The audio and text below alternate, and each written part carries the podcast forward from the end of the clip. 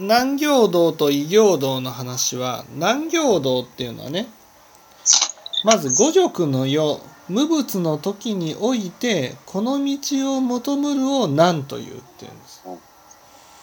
ね、五辱の世っていうのはいわゆるその何が正しいか何が間違ってるかっていう思想が仏教思想と著しく食い違っているような状態ってことなんです。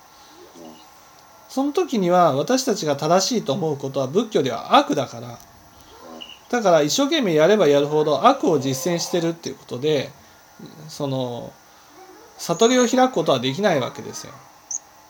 そして無物っていうのは大きくその仏がいなければ何が正しいか何が間違ってるかっていうことを教えてくれないしそこに対してその心を支えて導いてくれる人がいない。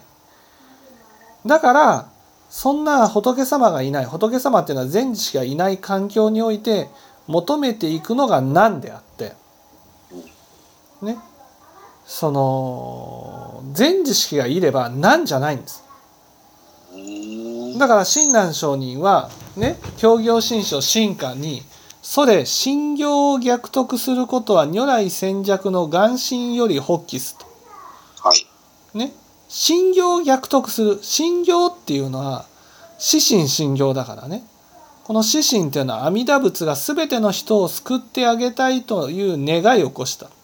その願いの通りね私もそうやって全ての人を救ってあげたいという願いを起こす人。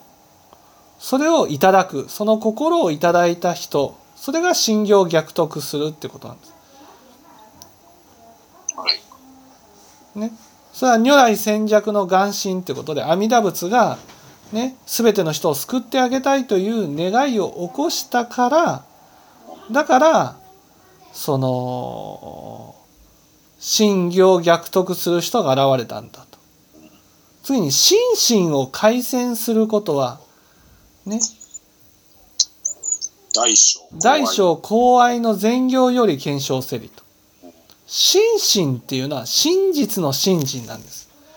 真実の信心っていうのは浄土に向かってまっすぐと進んでいこうっていう心なんです。はい。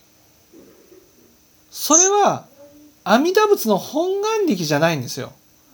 大小公愛だからね。大小っていうのは仏様。仏様っていうのは全知識。全知識っていうのは信行逆得した人なんです。なるほど、なるほど。そう続くんですね、これは。信行逆得した人が導くことによって心身真実の信心がねの身になれるんだと。だからここにね2つの信心が教えられてるんですあ明らかに如来は戦弱の眼心って書いてあるから阿弥陀如来で。大小といえば代代表してお釈迦さんなんですよね。そう大小お釈迦なんですよね。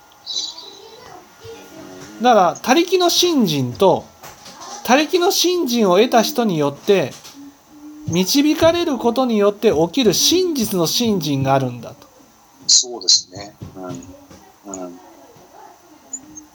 うん。2つの信心があることをここで明らかにされてるんですね、神官の列女。わざわざこれね。神官だけ後で書かれたんじゃないかって説があるんですよ。はいで親鸞上人の